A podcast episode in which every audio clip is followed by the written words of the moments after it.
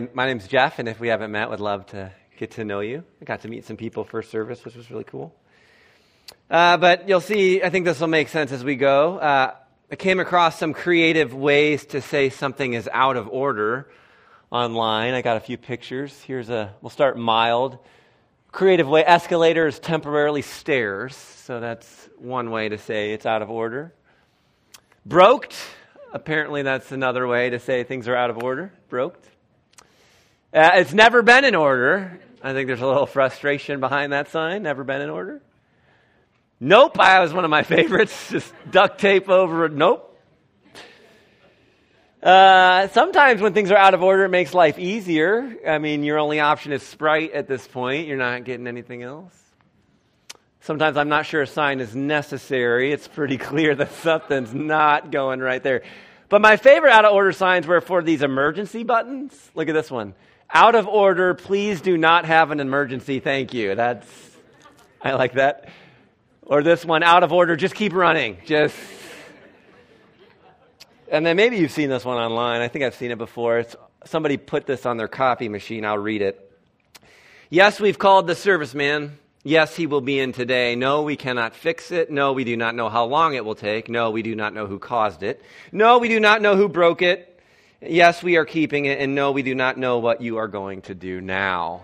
Thank you. Out of order. So. Thanks for humoring me. But I, I, I kind of did this because in this series, if you've been with us, we're talking about, I mean, the first week we talked about God as a gardener and how we're on this journey from a garden to a garden city. But we're really honing in on this intermediate place that the Bible, again and again, and we'll look at this again today, refers to as Babylon, either by direct reference or just even thematically as the story unfolds. So we've been trying to find creative ways to say that the world is out of order.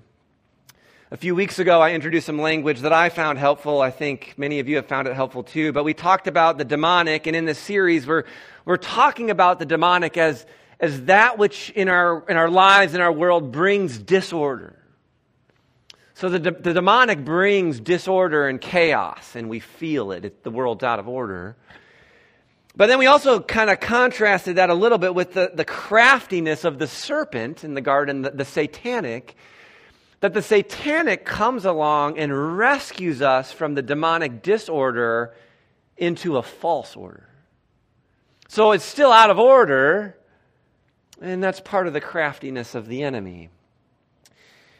And I've been chatting with you, getting feedback, and I know, um, I know you feel the falseness. It's all around you. There's a falseness that prevails in society. And, and what we're trying to do is, is find language to name it, categories to understand it, biblical categories to make sense of what's going on. A few weeks we talked about how, how even in Isaiah, we, this theme of Babylon links the king of Babylon with Satan himself. so we feel the falseness, but we're trying to find language because I'm afraid if we don't have the language, we won't even see it.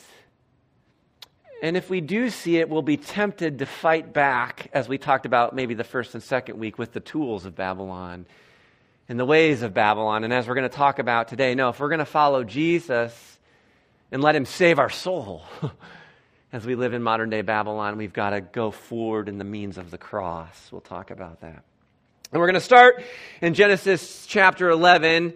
If you've ever spent time in Genesis, you know that the first 11 chapters really function as one literary unit. Uh, in Genesis 1 and 2, we're introduced to creation, the Garden of Eden. Chapter 3, you get the fall. And then from chapter 3 to chapter 11 is really the author's way of telling the story of how humanity just spirals out of control.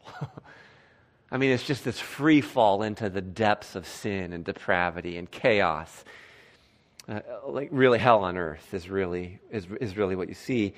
In Genesis 12 then begins a new literary unit where God begins a new thing with Abraham, and it's really good news, even though it's a long ways until we get to Jesus.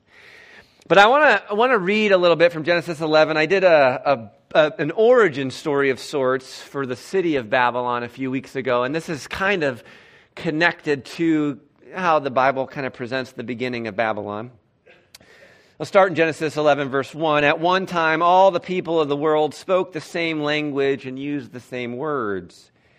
And as the people migrated to the east, they found a plain in the land of Babylonia and settled there. You might have a different word there in your translation, but the region really is Babylonia. That's why it's translated there here. Verse 3, pretty interesting. And I'll say this before I read this. I've been, in my own personal study of the Bible, I've been spending time in the first five books of the Old Testament, and I am becoming more and more and more convinced that, especially in the Hebrew Bible, the Old Testament, the authors are assuming that you're reading this more than once.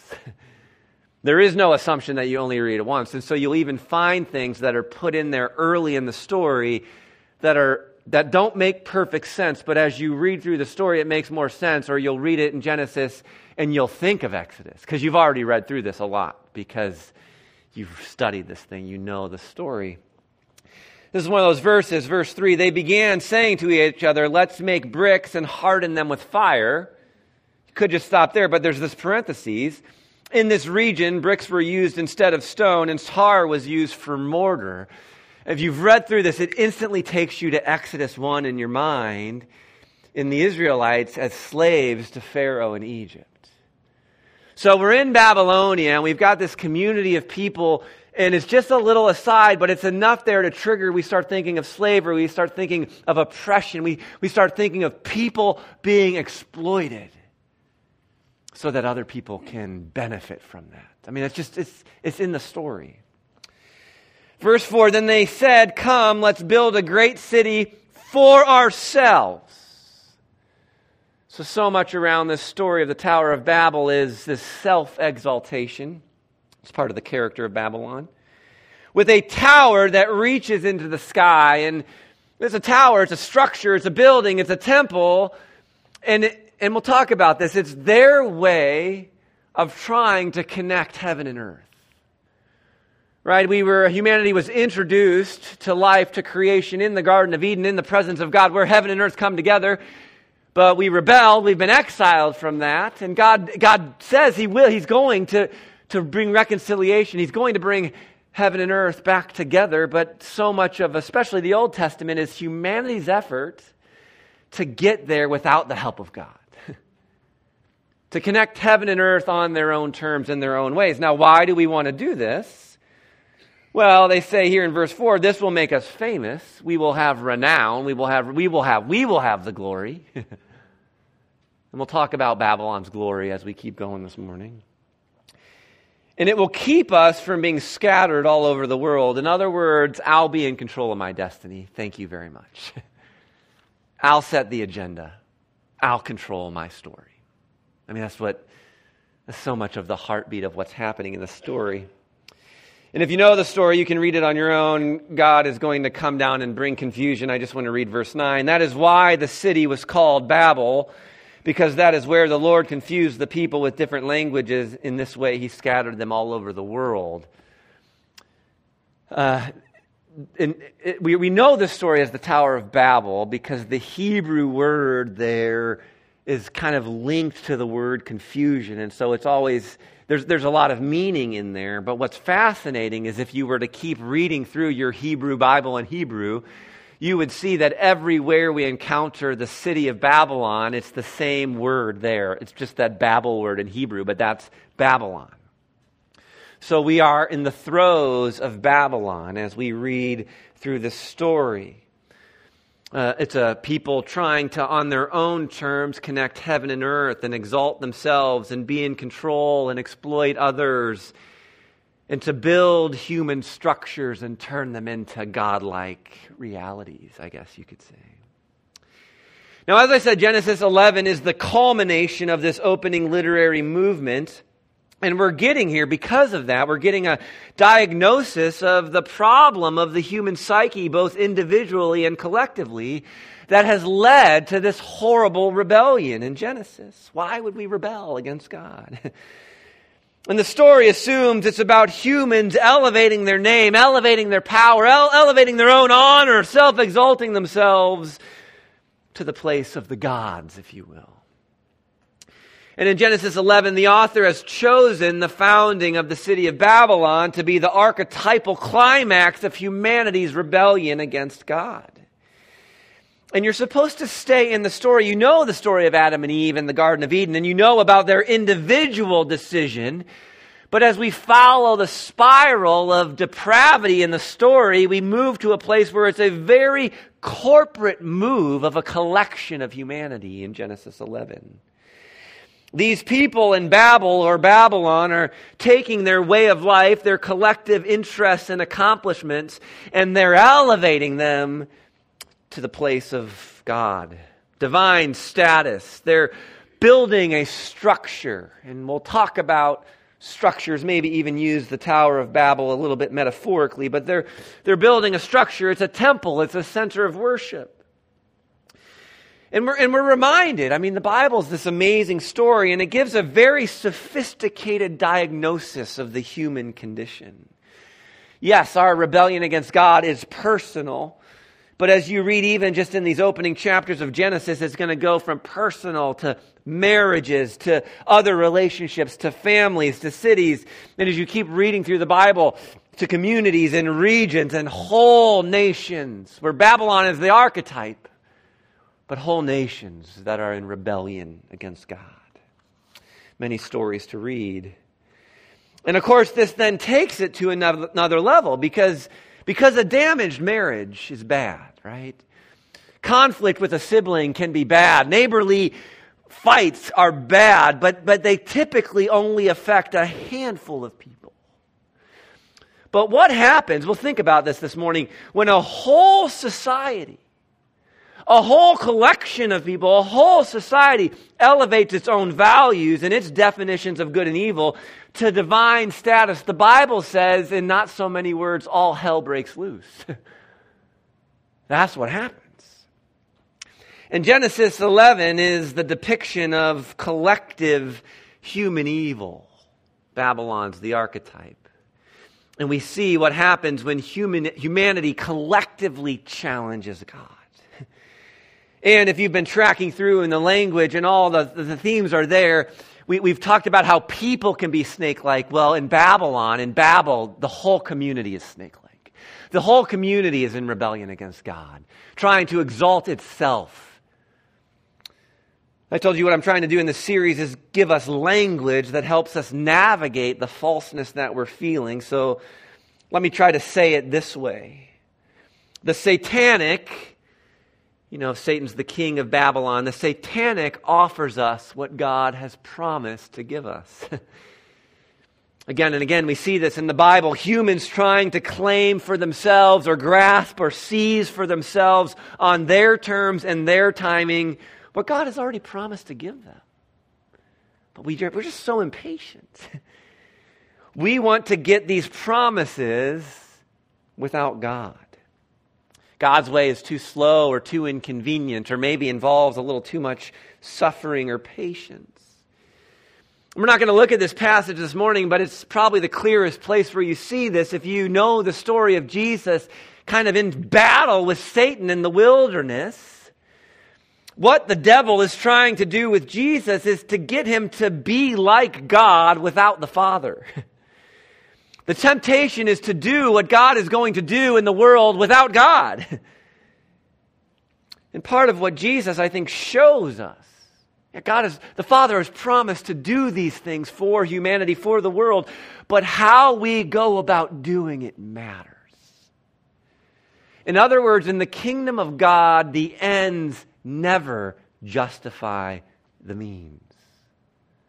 The means are the ends in the kingdom of God. And this is one of the things I think we can still grow in as a Christian community. Because as we've been talking about, we're so well equipped with the tools of Babylon that we will often justify evil because we think the that doesn't work. You've already compromised way too much. Jesus makes this clear, and as we'll talk about even more why this is true this morning, the kingdom of God only comes by way of the cross. It's the only way it comes. It comes by way of the cross. So you and I are in a battle, very much like Jesus was in a battle with Satan in the wilderness, but the means matter. How we fight in this battle matters. It matters. And we have extreme confidence because Jesus wins through the cross. And so we should go forward with great courage and great hope. So let's keep journeying. We're going to track this theme. I think that I really do it's, it's really, I think it's there in the Tower of Babel story and even beyond. I, I, being in the first five books of the Old Testament, I didn't realize how much. But Paul is going to use this language. It's often, it's often just the principalities and powers. And I didn't realize how much he was getting that from the Old Testament narrative. I, I don't have time to show you all that this morning. That's a sermon for another day. But, but we're going to talk about the principalities and the powers. We're going to just read a few verses in Ephesians, and then in a little bit we'll go to Colossians. But he's at the end of his letter here in Ephesians chapter 6, verse 10. He says, A final word be strong in the Lord and in his mighty power. And I'll try even in a variety of ways to contrast with you a little bit the power of Babylon versus the power of the cross and what's true power and what's just a facade. What's just a game. We'll talk about that. He says in verse 11, and I, I, can even imagine him thinking through the story of Jesus in the wilderness put on all of God's armor so that you will be able to stand firm against all strategies of the devil. it actually is, even in this series, I've been going back through the New Testament, and I've, I've actually been surprised at how often we find these phrases the schemes of the devil, the strategies of the devil. He's so crafty because we feel the disorder and he comes as a false Messiah, a false Savior to rescue us from the disorder with a false order. And we're not really free. We're still living in Babylon. Verse 12 is very important and one that I think we need to think a lot about because it's not the narrative that we're told in modern day Babylon. You and I are not fighting against flesh and blood enemies. I'm not going to unpack that one this morning. We'll probably have to come back to that in a different sermon in this series, but I want to say it again so that you hear it. this is from the Bible. We are not fighting against flesh and blood enemies. Paul says, but against evil rulers and authorities of the unseen world, oftentimes the principalities and powers. But I want you to see this this little dynamic, this tension. He then says, against mighty powers in this dark world, and then against evil spirits in the heavenly places. And so you still have this intermingling of heaven and earth that we've seen a little bit already in our series. Let's talk about these principalities and powers. There is real evil in the world, and Paul, along with actually, I think, every biblical author, sees these principalities and powers as animating the false order that you and I are trying to make our home. And maybe you, you, you, look at this text and you say, well, there's dark powers in the world, and then there's spiritual, dark spirits and the evil spirits in the heavenlies. And so, so are, are they spiritual powers or are they structural powers within society? Humanity coming together to build a tower that reaches up to heaven? And the answer is yes. Yes, they are spiritual powers and they are structural powers within society. They get mixed up together. There's a demonic element and a human element, and you can't really separate the two. These are the power structures that order society. There's a lot that I could say, but because we're going to hang in the biblical narrative, we're going to focus on three today the political, the economic, and the religious. These are the centers at which there are enormous power in any social structure. They're the entities that really help frame and form society as human beings experience it. Structures we build to give us control over our lives, make us think that we are gods. Towers of Babel. They're centers of enormous power that tend to, you know this, right? Centers of enormous power, they, they tend to take on a spirit of their own. In the, in the world we currently live in, that spirit is almost always not good. And the more power the structure obtains, the more corrupt it becomes, and the more destruction it brings. And I can say, this is, this is how Satan rules the world. And this is what he brings to us as a false order to rescue us from the disorder and the chaos. And I did a little bit of reading this week, as I always do. And one of the books I was drawn to is a book I highly recommend. It's by Andy Crouch. It's called Playing God. It's essentially a biblical theology of power. I like the book a lot because it's redemptive. It's good news in what power is meant to be for us as we are made in the image of God. May give you a deeper sense of meaning and purpose and the responsibility before you as one made in the image of God. But in the book, he's also very honest about how power gets corrupted. And he has a section where he talks about the principalities and powers. It's a little bit of a longer quote, but, but just kind of listen in. He says, Why was the cross the site of Christ's victory over these demonic, pervasive, invisible, but powerful forces, these principalities and powers? The, answers may, the answer may lie in something we do not always fully appreciate about the crucifixion of Jesus, just how institutional it was. The central institutions of Jesus' world, the Roman occupying army and its procurator, the Romans' client King Herod and the religious establishment led by the Jerusalem Sanhedrin and its high priest all play pivotal roles in the trials that lead to Jesus' condemnation. And in doing so, all of them are revealed to be deeply corrupt.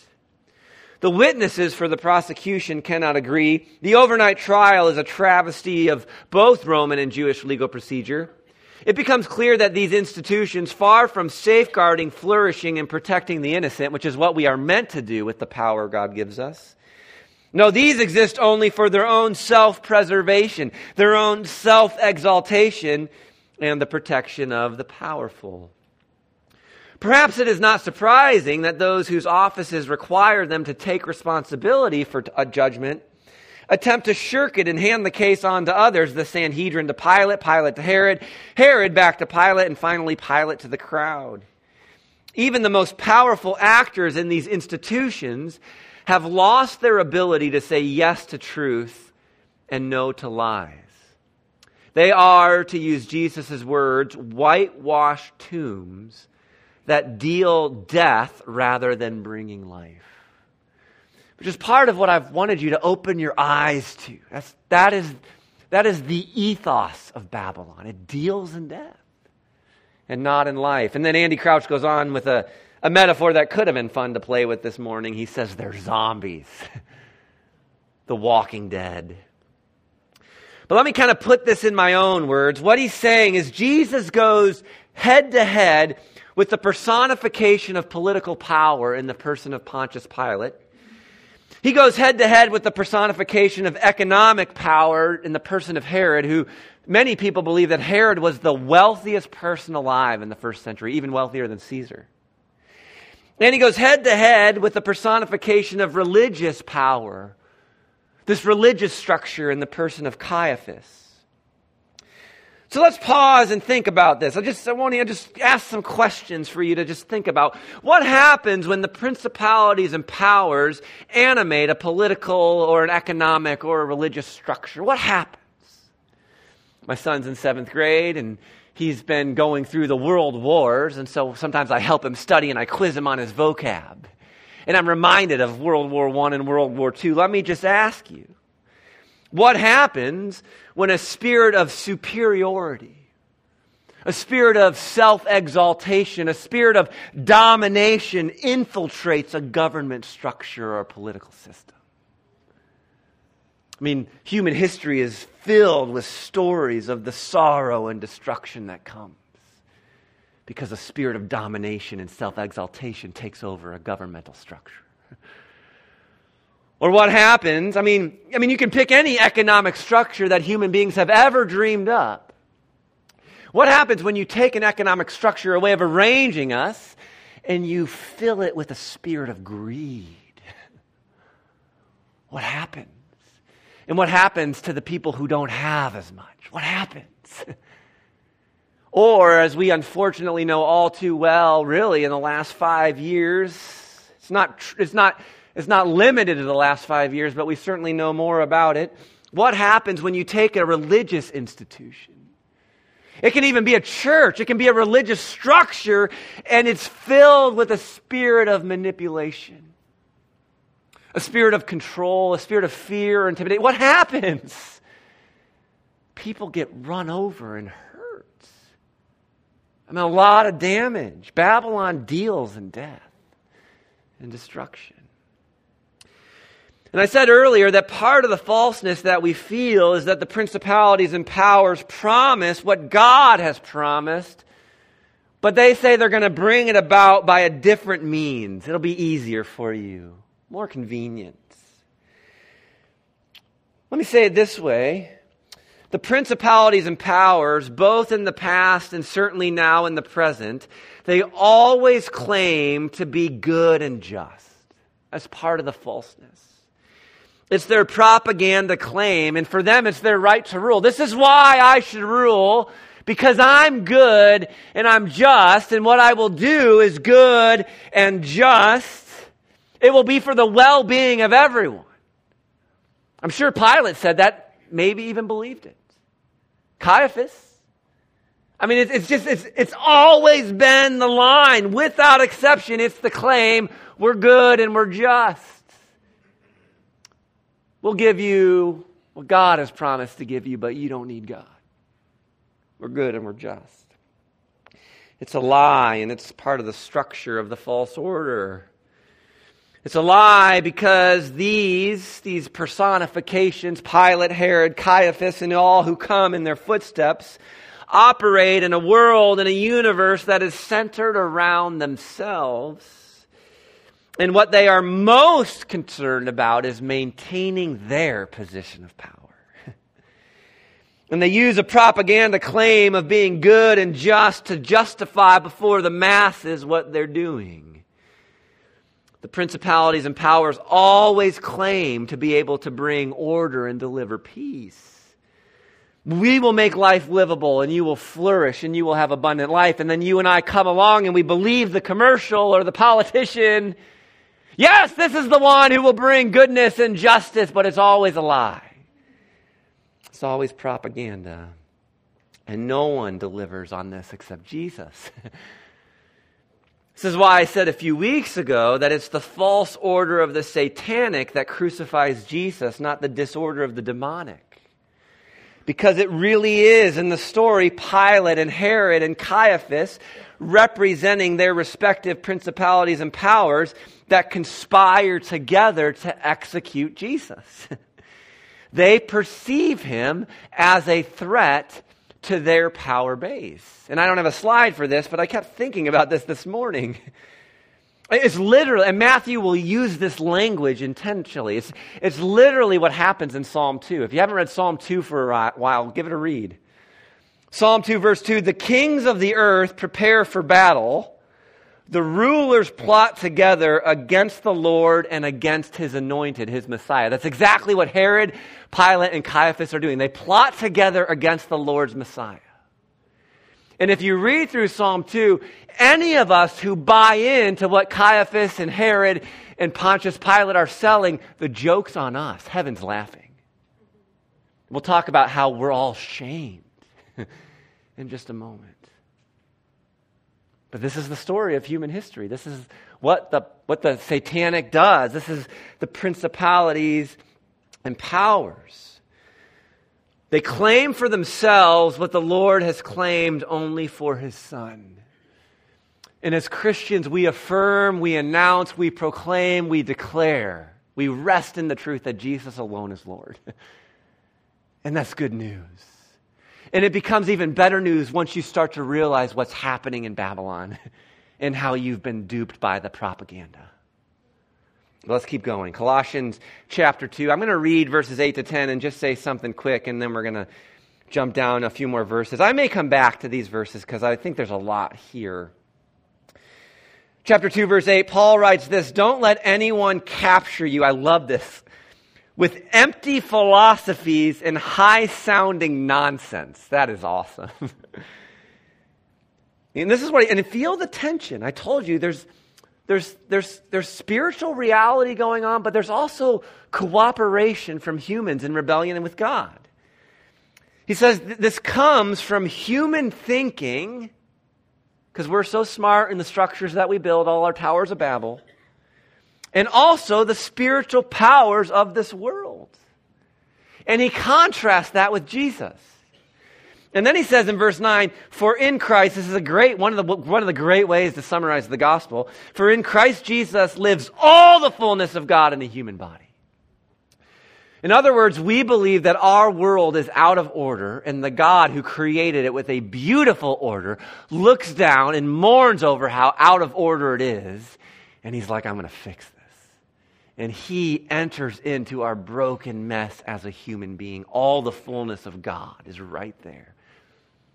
And if you're visiting church and you're like, well, who is this God? Get to know Jesus because he is everything God wants to tell you. Verse 10 So you are also complete through your union with Christ. And look at what Paul says. You might be thinking, well, but I live in modern day Babylon and it doesn't seem like Jesus is in control. Sure seems like the devil's in control. Well, Paul says you're wrong. Jesus is the head over every ruler and authority. Jesus Christ is Lord, and He's patient. it might frustrate you, but it's, it's good for us because we need time to awaken to His good news. He's patient, but He's Lord right now, and He's reigning, and you can rest in that, and you can trust Him. But one of the things Paul is saying, and again, this is maybe something we need to come back to in a later message in this series.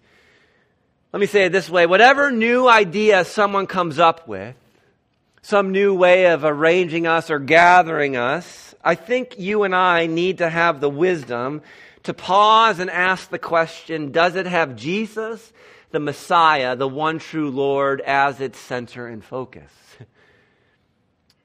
Because everything else is just empty. and if it doesn't, we need to be able to ask okay, is this good? And should I beware of this? Or let me say it another way. It's what I think he's saying in verse 10. If you already have Jesus as your Lord and your Savior, you don't need to be completed by any other system.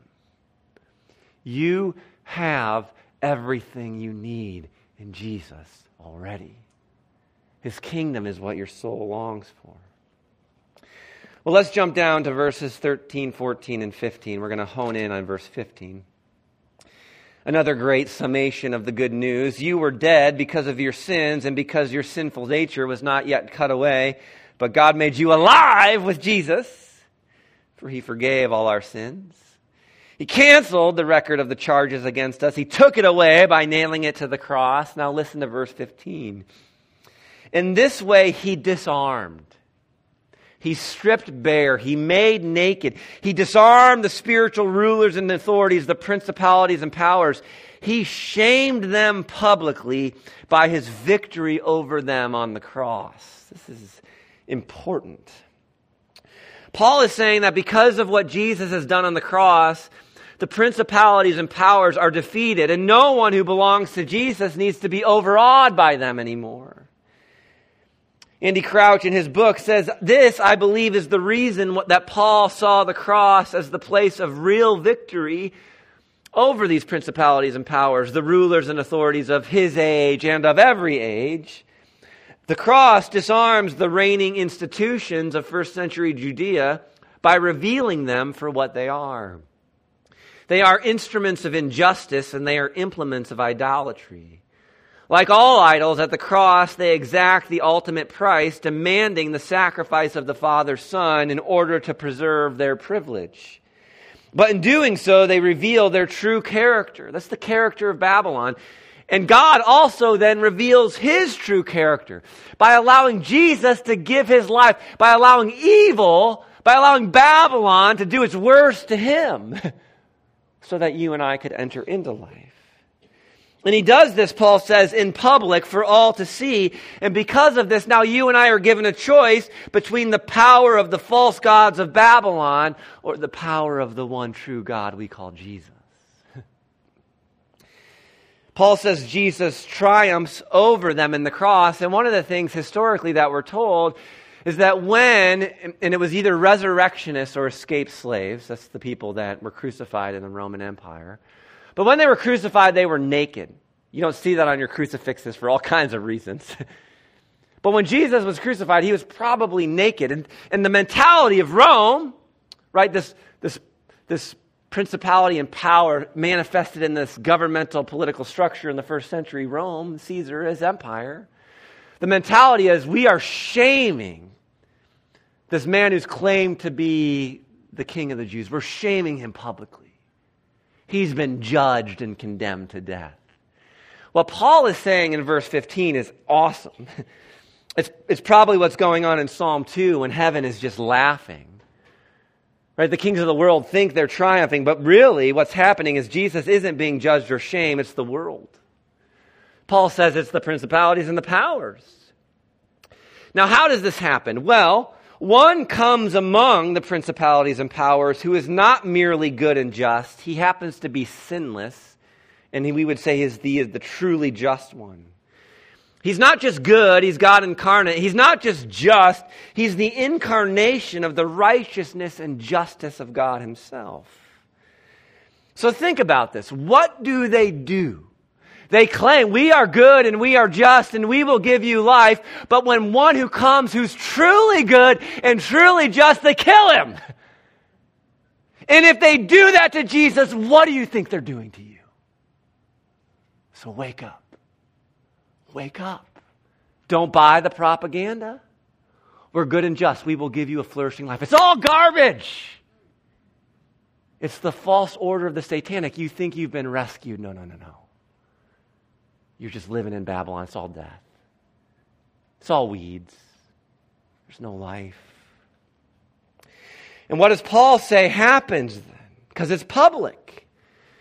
He says this is beautiful because it exposes the lie that the principalities and powers base all their claim upon. They say they're good and just, that they will give order and life, but the cross shames it and says no, because when the truly good and just came along, you murdered him. And all the propaganda they hide behind is stripped off of them. And they see that all they really have is a naked claim to power. And Paul says they're ashamed. They're judged, not Jesus. Another author says this. This is fun to think about, I think. As long as Jesus lay dead in the grave, the principalities and powers could congratulate themselves on maintaining a world ordered around the axis of power and propose a toast to the way things have always been. But on the third day, the Father acted and issued his overturning verdict. He overturned the verdicts of Caiaphas and Herod and Pilate. He overturned the verdicts of political power and economic power and colluding religion. God vindicated his son and validated the revolutionary truth that Jesus proclaimed. In other words, the Supreme Court of Heaven overturned the verdict of the lower courts and raised Jesus from the dead. And that's why we have confidence. It's good news. They tried to humiliate Christ, and they will try to humiliate you. But Paul says they only humiliated themselves. that heaven laughs. That they're exposed as pretenders, making false claims. And you and I need to remember, we need to stand together. We need to stand firm that Jesus did not come to give the world the best version of Caesar's kingdom. He came to bring his kingdom, and he says very clearly in the Gospel of John, it's not of this world. It's different, and I hope you know that's good news because all the falseness you feel and can't name in modern day Babylon, it's all gone in God's kingdom. There's no falseness, it's all truth, it's all real. It's more real than anything you've ever experienced. That's the life that Jesus brings. So, one more quote from Crouch's book, and then a little invitation, and then we'll pray and move towards communion. But he says this what is being ridiculed at the cross is not power in general. I told you his book is a redemptive view of power. We're not talking about creative image bearing power. What we're, what we're, talking about is idolatrous power, the power which the principalities and powers have claimed for their own. But, but, church, as Christians, we believe that what is revealed at the cross is true power. It's a little bit upside down, it's paradoxical, but it's the power that willingly bears the pain of wounds and thorns. It's not self exalting, it's self sacrificing. That's the cruciform beauty of Jesus. The power that gives up even an only son in order to bring about life, that gives its own life so that you and I might have life. To live after the cross and after the resurrection that vindicated the cross's suffering and sacrifice is to live in a world where the fundamental elements of the world, the patterns of life that bring fear and death, have been disarmed. No matter how deeply embedded these institutions have become, no matter how taken for granted they have been in their exaggerated promises and their rapacious demands, the cross has excavated them and ruined them. He says the zombies have lost their power to control and terrify. I want us to believe that and live as if it's true.